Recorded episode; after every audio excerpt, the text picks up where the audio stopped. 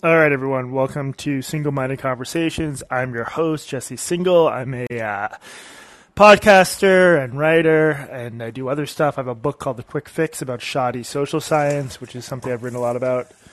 Hopefully, you can't hear me very unprofessionally filling my water glass as I do this show. Um, so yeah, check out my stuff at jessesingal.substack.com. I also have a podcast with Katie Herzog, Blocked and Reported, blockedandreported.org. We just did a premium episode about a crazy internet controversy uh, involving online grifters and arms manufacturers, just all the good things in life. So today, I'm mostly going to take your questions on whatever. I want to talk a little bit about a new study in pediatrics. If you go to my website, jessesingal.substack.com, you'll see I published an article called The New Study on Rapid Onset Gender Dysphoria Published in Pediatrics is Genuinely Worthless. Uh, Pediatrics is a top medical journal. Excuse me. And they published a study by a team that included Jack Turban um, that purported to offer strong evidence against the hypothesis of rapid onset gender dysphoria or the idea of kids, in a sense, either catching gender dysphoria or catching the idea that they have gender dysphoria from their peers or from the culture.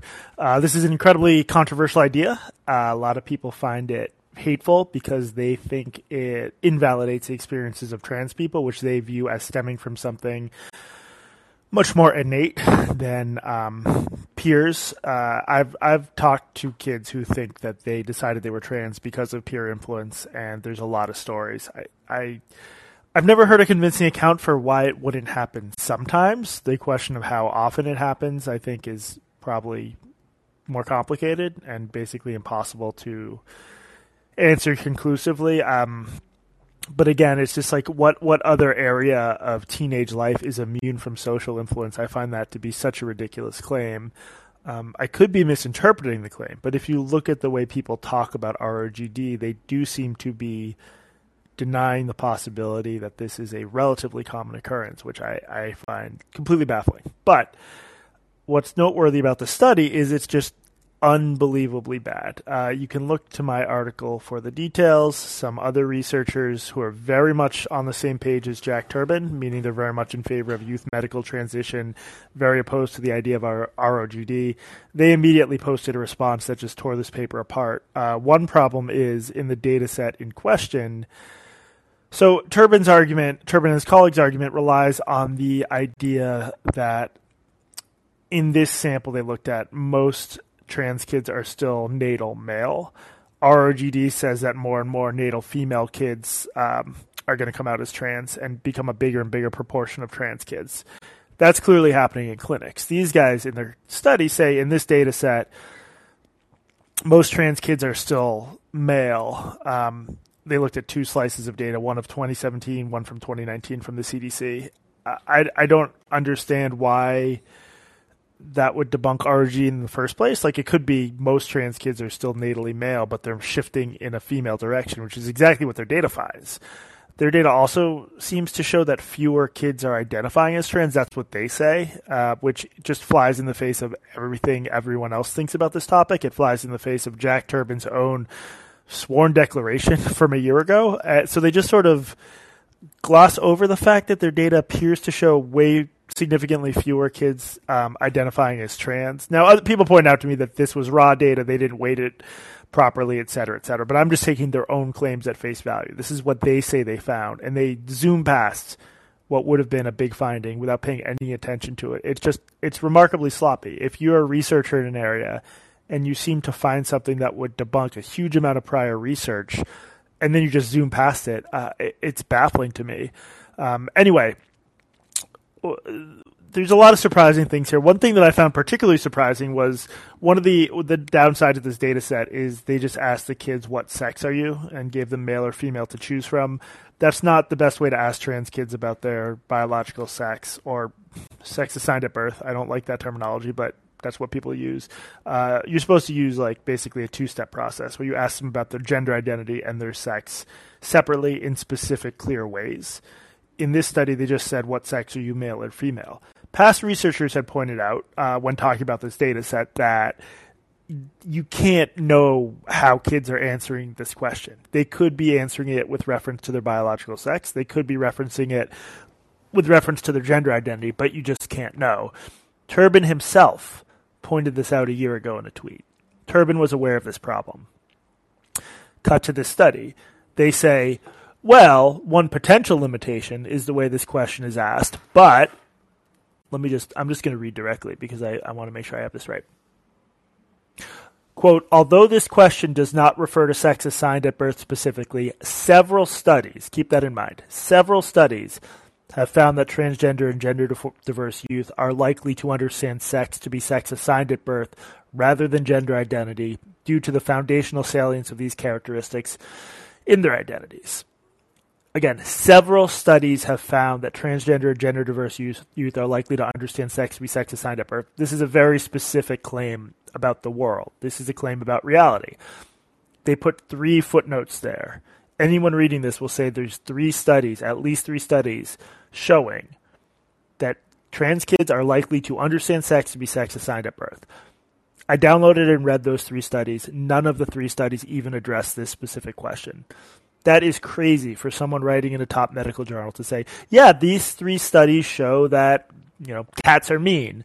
And then you look at the three studies and they're they're sort of they're sort of about cats, but they don't even ask whether cats are mean. That that's unbelievably unprofessional. It's like creeps right to the line of fabricating a claim because unless they're sitting on other studies they're not revealing. If you the, the line, several studies have found that TGD youth are likely to understand sex to be sex assigned at birth. It it's a made up claim. It's a I, I don't know. Maybe someone calling in can tell me a more charitable way to look at this. If they don't have studies showing that, how are they not making a false claim intentionally? Now, maybe not everyone listed as a co-author on this study uh, looked into every single aspect of it. That's pretty normal. Sometimes you'll have one person doing the data, one person doing the writing, blah blah blah. I just don't understand how you can publish in pediatrics a false claim. Um, so that was one issue. There's reasons to think some of the kids didn't answer the question with reference to their biological sex. Michael Biggs, who's a big critic of youth gender medicine and the shoddy research underpinning it, that's me editorializing because it is shoddy. Uh, he showed that kids who identif- said they were male, kids who said they were male and transgender, were an inch shorter than kids who said they were male and cisgender. So that shows that a lot of people who said they were male were biologically female. So right off the bat, that would call the study into question. There's all sorts of other major issues with it. You should just, if you want the full rundown, read my piece. There's other critiques of it I linked to. I think one of the strangest things is um, they they look at data showing that transgender kids report more having been bullied more than cisgender ones, which is n- not new. I mean, whatever. It's fine to report that. Everyone knows that. And then they say that that's evidence against rapid onset gender dysphoria because why would kids identify into a bullied group? My my I've heard this before.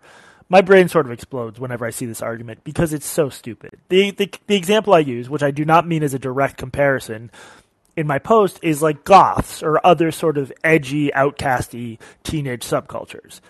It would make no sense. Obviously, being a goth is socially contagious. We know that. Whether whatever you think about being trans, goths are hot. Adds Neil. They can be hot. So that's true. Also, Disintegration, great album. Um, we know being a goth is socially transmitted. It goes through teenage social networks. We also know goths are probably seen as outcasts and weirdos and bullied more than non-goths on average. I think that's safe to say it would make no sense to say how can being a goth be socially contagious when goths are bullied because the whole point is people who are already bullied or facing other issues or feel like outcasts band together as goths for some sense of community and for people to hang out with and for a subculture in the music so it's not taking maybe RRGD is wrong but you're not taking the hypothesis seriously if you say, well, why would people become trans? Trans kids get bullied. It's not like, as I point out in my article, it's not like people who would otherwise be the captains of the football team are instead choosing to be trans outcasts. It's the theory is, whether you believe it or not, that kids who already face some sense of disillusionment and ostracization and are having a bad time latch onto this identity to give them community. So maybe that's false, but this is not a serious attempt to to address the actual theory. Um, I have more thoughts, but let's jump to Oscar.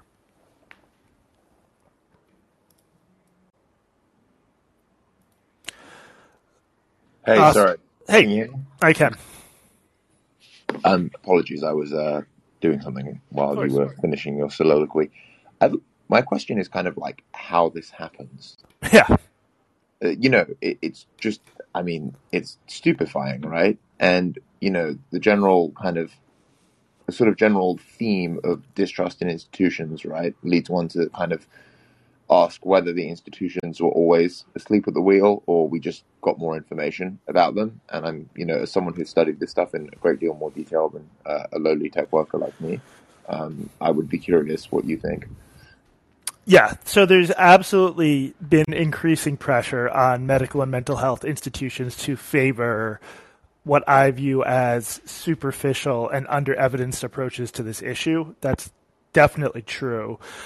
Um, I sometimes I'm lucky enough I get to correspond with like Andrew Gelman, who's sort of the godfather of debunking. Andrew that. Gelman's amazing. Like Yeah. he's fantastic. I've like wanted him to write something about this evidence forever, and that he's probably too smart to do that reasons. But Right. yeah, Yeah, no, the, I mean he knows he knows twenty times more about statistics than I ever will, and and I've occasionally gone back and forth with him on some of the stuff. His argument um, is that political bias doesn't really explain the stuff. He just thinks social science and and you know other forms of research, this is medical research, I guess, are. Well, no, this is social, whatever. That's all. The, a lot of it's overlapping. Um, that they're always so bad and have such shoddy standards that if you say, this bad research was produced by political bias, you're you're sort of missing the forest for the trees, um, because it's just research uh, practices suck, and they have sucked. That's his argument. I he he knows more than I do, so I'm somewhat sympathetic to it, but I can't imagine that the process of a paper like this getting published, the fact that the results were immediately going to grab headlines and and generate people seeing, ha, we have scientific proof ROGD is fake, which is something people have been very eager to prove since Yeah. ROGD sort of entered the lexicon. It it just seems unrealistic to me that that doesn't have some influence on sort of the institutional process of something this like this passing through peer review. yeah. I, I mean, I mean, the, you know, the so I think this is like. I think the reason part this is such an interesting issue because I think it's just objectively fascinating, but I also think the sort of social process that the elite have undergone around it is also fascinating, which is sort of, you know, uh, but then I think there's like a broader case here, right? We've seen stuff like this with COVID, like you see stuff like this with all kinds of it, lesser. It's less obvious, but it, sort of there's some kind of epistemological problem with our kind of like knowledge producing institutions, and I'm just like not able to really like put a finger on. Yeah. there's something up. I I think yes. I mean, I, I'm with you. I think one concrete aspect that we maybe could put a figure on is peer review. So, mm. a mm. paper like this is going to get sent out to peer review to folks in the field of gender affirming medicine who are probably going to be at least a little bit hostile to rapid onset gender dysphoria. Um, so it's not, you know, and the question of what papers get published and what don't is very contingent and, and sort of random because, you know, I, again, a group of clinicians, a group of researchers immediately looked at this and tore it apart online because the evidence, the problems were so transparently obvious, but enough reviewers were like, "Yep, this is good to get it published." So, yeah, I'm with you. I um, my overall take is just it's been crazy watching major medical institutions in the states and and psychological ones ignore the problems with this evidence base, and I think we're soon going to be in for the stuff that's happening in Europe, where they're sort of pulling the brakes a little bit and saying, I, I, "This is not good. We have no very little evidence base for these treatments." What is the mechanism for that to happen in the states? Because, like, you know, uh, just to be transparent, I'm probably like to the right of you politically, but like, you know, one thing I've been like, oh, well, you know, this centralized medicine thing's not so bad after all because they're able to actually like review these things in like a more objective way. Yeah. feels like these private institutions are, like a little more like prone to capture. Uh, yeah. Well, I think private and public. That's man, that's complicated. Which is more prone Yeah, to capture? So right. yeah, I so I, I just filed a column about this stuff, and my last point was. Why should anyone think the stuff going on at Tavistock isn't worse in the U.S. because we're less regulated, we're more decentralized, our healthcare system's just less highly functioning. So, Yeah, I mean, Finland, Sweden, NHS, they all are, are basically nationalized healthcare systems where the government plays a strong role in oversight and, and, and it's easier to produce research. I I think basically what will happen is that the professional pressure from folks in the networks at places like the American Academy of Pediatrics and the American Psychological Association will just become too much for them to bear. A version of that it, it's a little bit more nuanced, but a version of that already happened at the World Professional Association for Transgender Health. Like the new standards of care guidelines emphasize both assessment and the possibility that social factors play a role in this in, in a way that I think folks just realized they couldn't ignore this stuff and be taken seriously professionally. So I guess that's how it'll happen if it happens. Yeah, makes sense. Thanks. Thanks, Oscar. Joshua, what's going on? Hey, brother. Hey. Um, also, j- just quick note before I jump into my question or questions. Uh, I, am not sure if institutionalized like a central uh, government will work uh, simply because we look at Canada.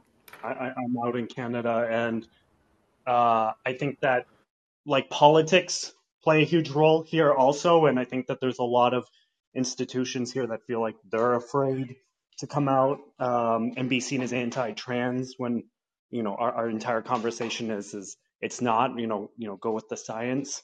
But it does feel like politics are impacting uh, our province and all the provinces wide uh, politics here. Yeah i mean the, the other the other factor is just the the canadian culture wars i think are just about on par with the american culture wars and you know uh, England is maybe in the middle, and then Sweden and Finland. There's obviously some culture wars about these issues, but just nowhere near as extreme. So I think that distorts things too.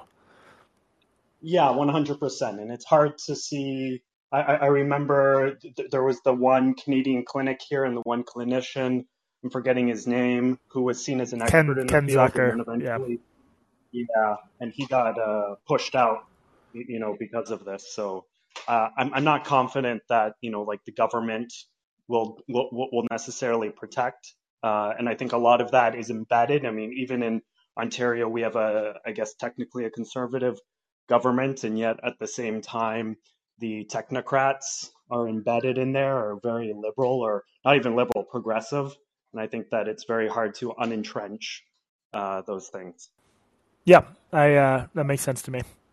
Uh, and then jumping into question, I guess this isn't to, to dispute uh, your critique, which seems incredibly valid, but in touching into factors that are leading to the rise of people coming out as trans, what is your strongman argument when people will say, look at the gay population, you know, many people, much more people came out as gay when society, you know, felt, you know, made them feel welcome and safe and accepted to come out. Many people probably didn't even understand necessarily the emotions and feelings they were having, especially yeah. in you you know. So I, I, guess my not to say that there's no social contagion factor, but what's your strong man argument on you know where it is on the spectrum versus now you know just in the past you know half decade, let's say you know trans rights have really come through.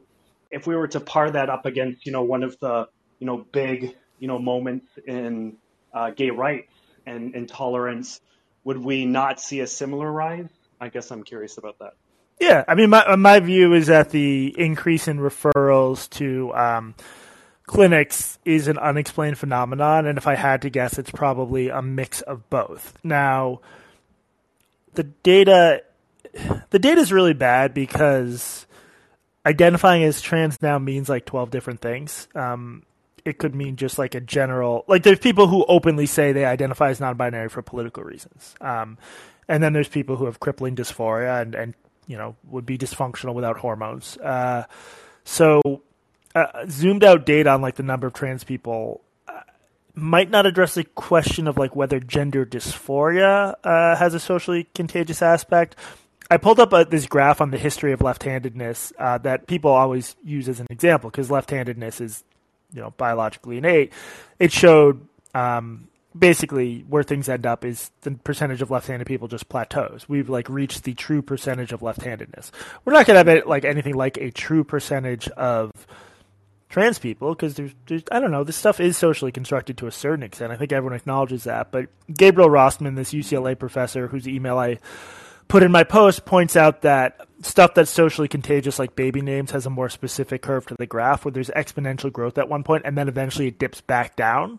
You'll see after uh, once left-handedness became an accepted thing, it never dipped back down, and it's not going to dip back down. So I think that might be one way to look at the data. Like especially some clinical referral patterns, like at Tavistock, do follow that thing where there's an exponential rise, and then it dips back down. Um, of course. Mm-hmm folks aren't going to view that as dispositive because there'll always be some other explanation. They would say, well, that just means transphobia is getting bad, so people are going back in the closet. So I don't, I don't think we're going to have an answer that everyone accepts, but I think my understanding from talking to folks like Rossman is that to the extent you have good data, you can discern some hints about, I guess, innateness versus social contagion. I, I, I wonder also, um, you know, the, the number of bisexual people who identify as bisexual is exploded also. Yeah. And this is no knock to any fellow listeners uh, who identify as bisexual. Love you. Not a critique at all. But there was also a study that looked at the number of people identifying as bisexual but were in heterosexual relationships. Yeah. And the, the you know the there was a massive difference there. Again, not discounting you know who you choose to be as a partner, but it's interesting to see, you know, like, uh, you know. I mean, everyone knows that there's a type of person who gains some clout by coming out as bi or queer online in a fairly vague way. I don't think that is an insult to people who. First of all, I don't care. I wouldn't question any. Indiv- I don't know. That just seems like an obvious thing that sometimes happens. Now. Yeah, yeah. yeah. Uh, and then if I have just thirty seconds as a comment uh, sure.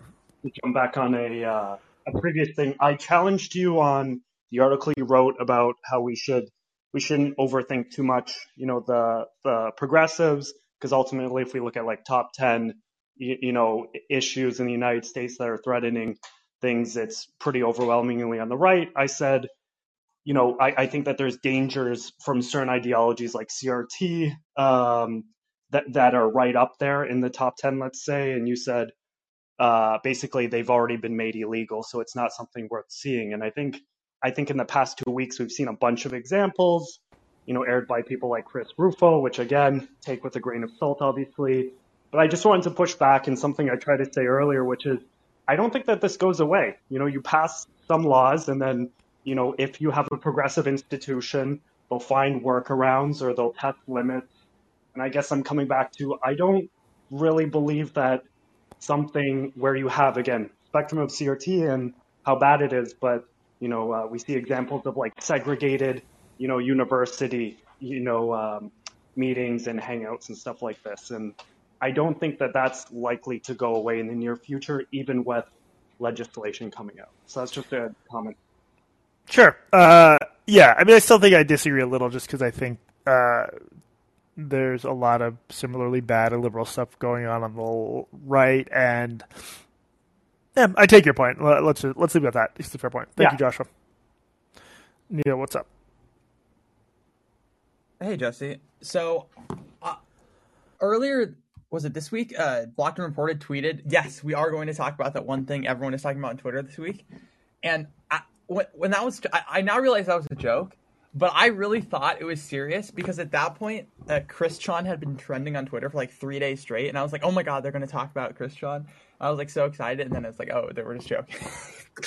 um, so I was wondering if you had any thoughts on that, yeah, or if you if, if you need me to explain because you don't know about it. Oh yeah, I mean we should probably skip this one for now, just because I did not know there was updates in Christian worlds. Oh, um, I don't. Know there was. I mean, I guess uh, there was an update in that they were there was like a grand jury apparently supposedly that, that oh that god yeah no that i assumed people would interpret that as an Anna Mardal thing because in my world that's all anyone was talking about okay okay yeah uh, all right i'll look into that thanks neil amanda what's up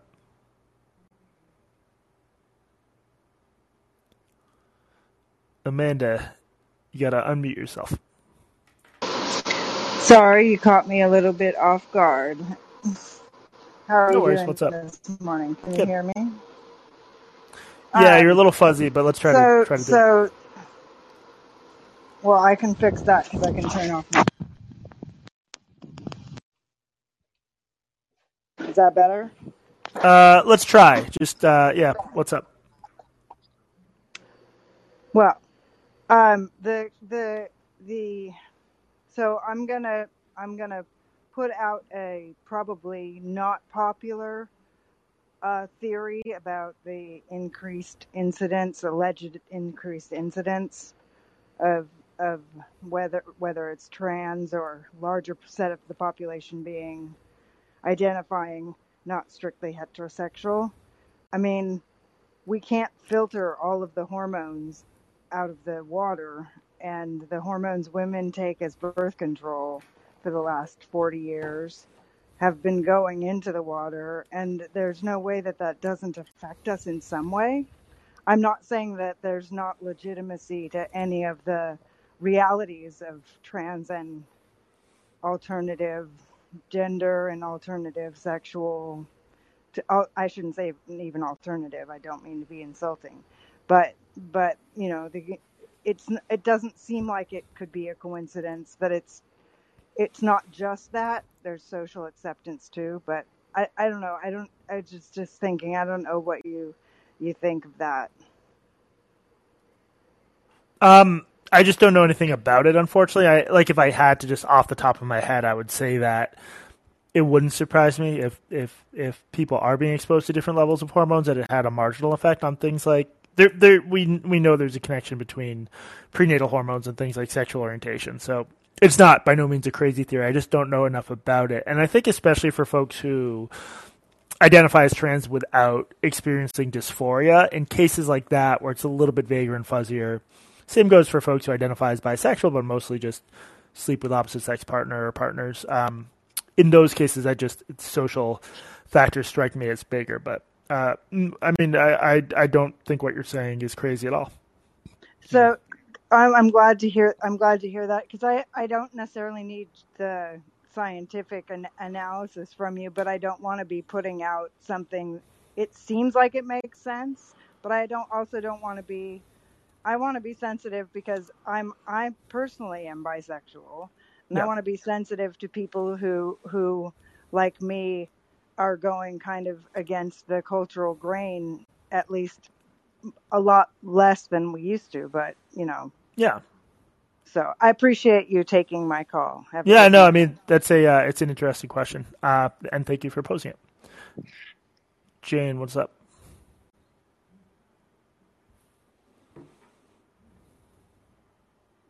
Lost Jane. Justin, what's up? Uh, hey, Jesse.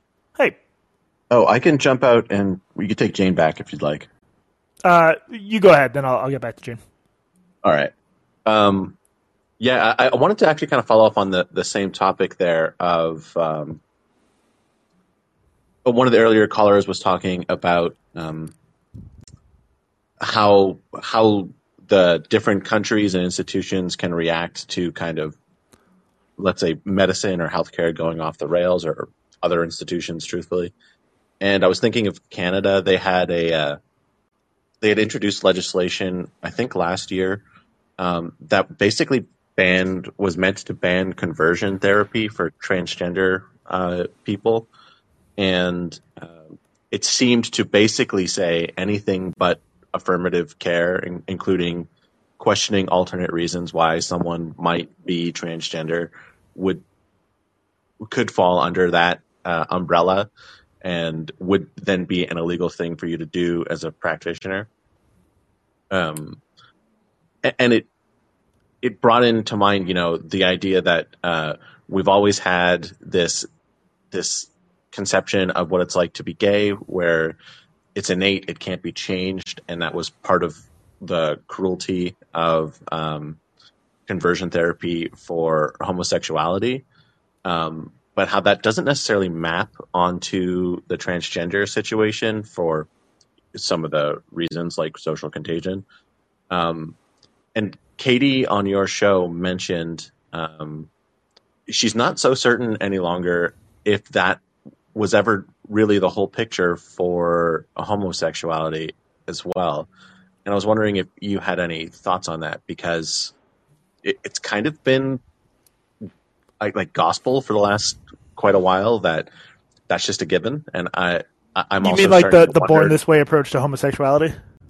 yeah, exactly. I'm start, I'm starting to wonder like is there really a good evidence base for that or is it just a a good kind of social move to put that forward Yeah. in terms, you know, getting the things that you know gay people want, like rights and stuff like. that. I think I last wrote about this in 2016 or 2017. There was a, a big, I guess, sort of review article on the that question that found that, you know, this is a very crude way of putting it, but it's something like 90% biological factors, 10% other factors for homosexuality. Uh, so I think uh, researchers have softened on the idea the idea that it's not just born this way. Anecdotally, I know I know one friend who, in her 30s, uh, realized she was gay, uh, and she attributed attributes it to, in part, negative experiences with men. Although you know there could always be a latent biological factor there. So I think like sex researchers are moving toward the idea that's a bit more complicated than born this way, but not really moving away from that. Gender identity is different because a, especially given the concept creep, it's vaguer and vaguer what gender identity means, and in some circles, it's now like, oh, you don't like male um, gender norms, so you're a woman. I, that sounds like a caricature, but you can see people talk about their own understanding of gender identity. It maps onto that. So something like that is clearly socially mediated, uh, and then we do have this base of evidence, especially from the this Amsterdam clinic, that most kids with gender dysphoria outgrow it. People pretend, not pretend, they think this research has been debunked. It really hasn't. So, right off the bat, it's just a different situation because if Uh, whatever the number is 50, 60, 70% of people who initially came out as gay in the long run turned out not to be gay, I don't know, we'd approach that question differently. Now, I don't think any of this really bears on the question of genuine conversion therapy, like trying to pressure or condition someone to not be gay or trans. I think that's obviously bad. But as Alice Dreger was pointing out as early as like 2015, and I think she wrote this in Wired, which is crazy because that would never fly today. Uh, yeah, if you have con- quote unquote conversion therapy bans that aren't written in the right way, you can accidentally criminalize just the normal sort of identity exploration a good youth gender clinician will do. So, yeah, end of the day, I guess the, the TLDR is being gay isn't quite born this way, but it's still pretty close, researchers think. Uh, being trans, it's always been more complicated than that, and I think it's only getting more so. Right. Yeah, Uh, I'm totally on board for the trans thing. I think the evidence is through the roof at this point, and given whatever quality we can understand what we have.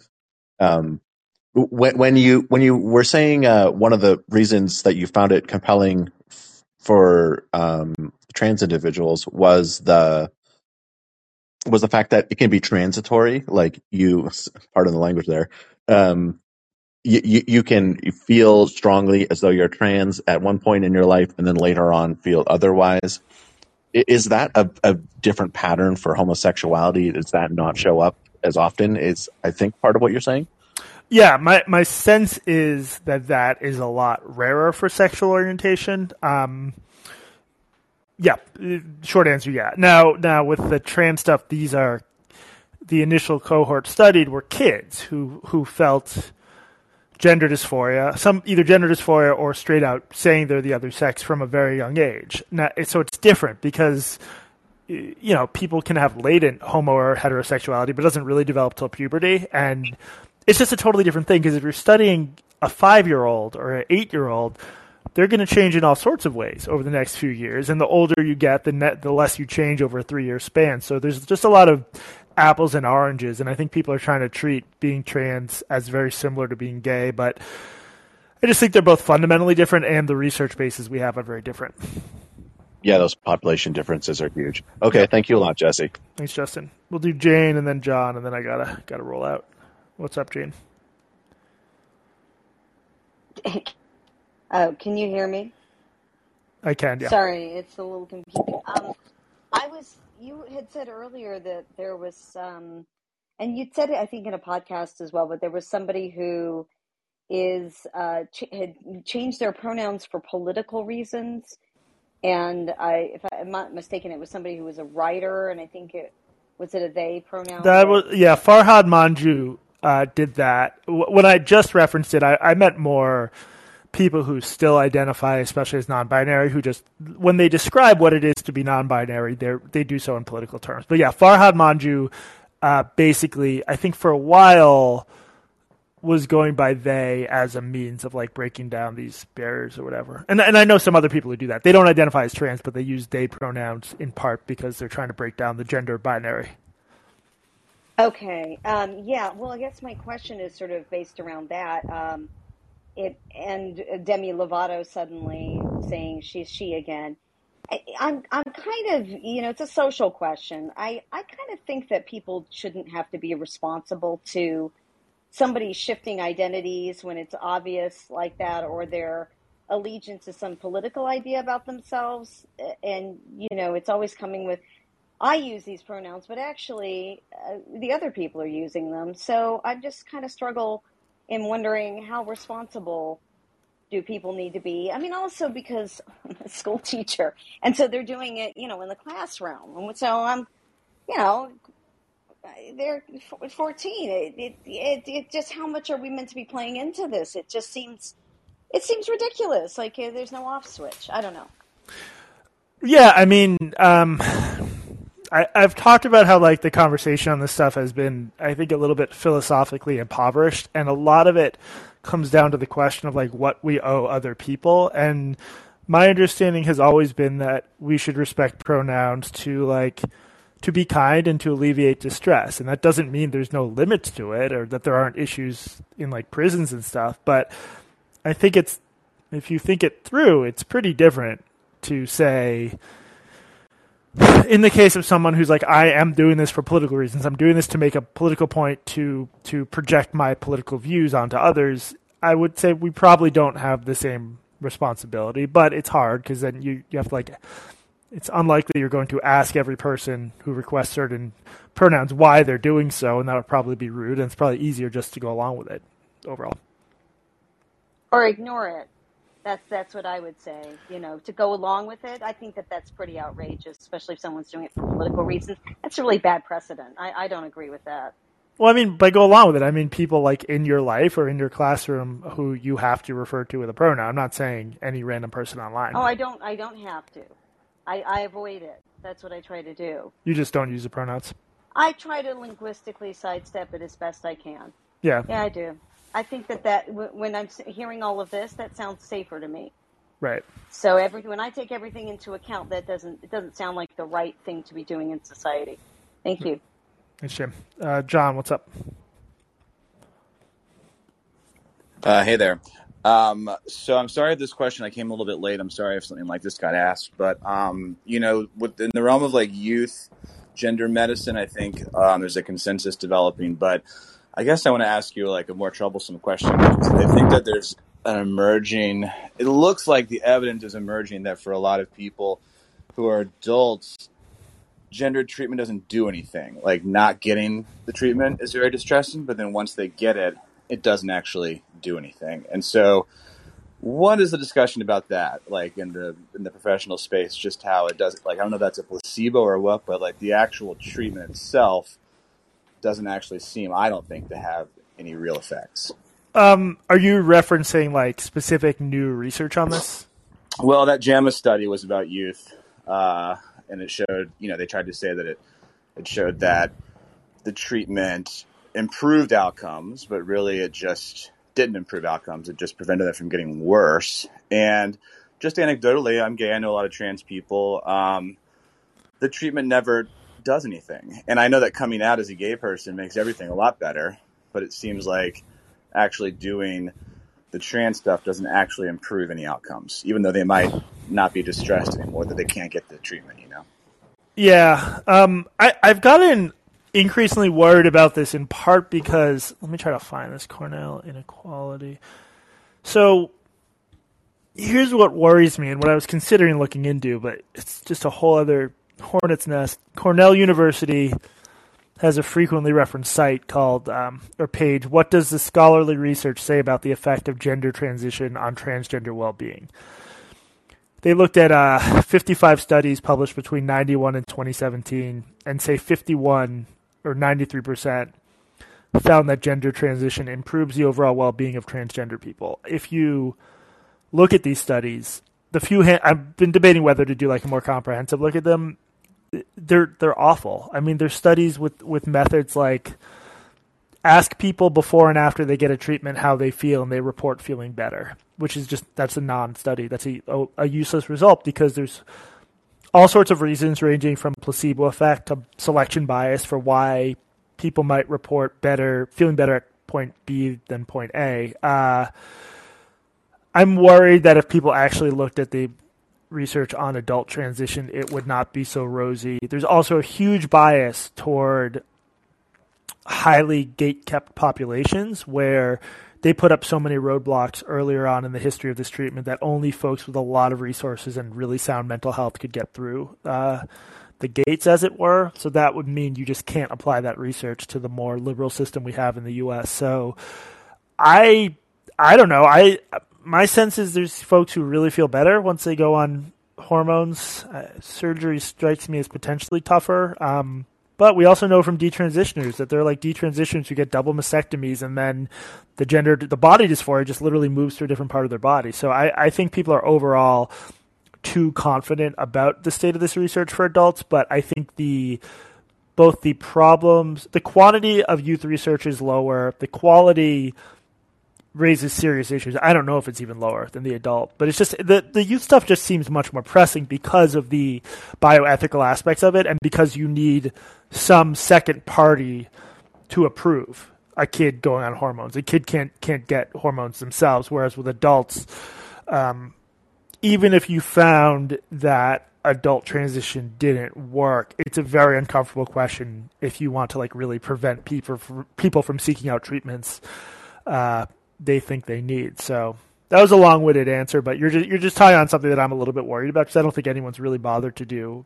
What would yeah. be the upside of like what Cornell did was was I guess useful, but it it, it was sort of half baked. You can't just take a number of studies and be like, oh, 90% of them show a good outcome, 10% show a bad outcome without uh, adjusting, uh, addressing quality. That's not how like actual careful reviews or meta analyses work. So well, yeah, I know that uh, if you did anything like that, you'd probably get so much more shit than. I mean, whatever. I know it's a horrible thing to even suggest to like question the efficacy of adult gender medicine, but yeah, I just it's a concern.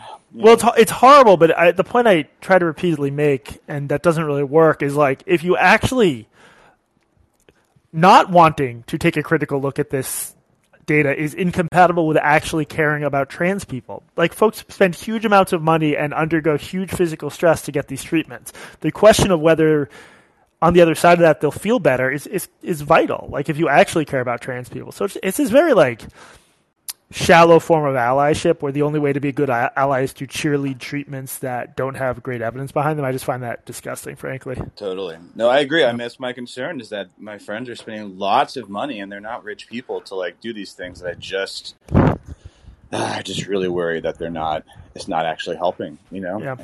Yeah. All right. All right. Well, Thanks thank for you the call, John. Yeah. All right. On that cheerful note, I hope everyone has a good Saturday. Thank you for tuning in. As always, if you like what I'm doing here, I just ask you to tell a friend about my work, both here and on the newsletter and the, the other podcast. Uh, but yeah, I'll be back at some point next week, and thank you again. Bye.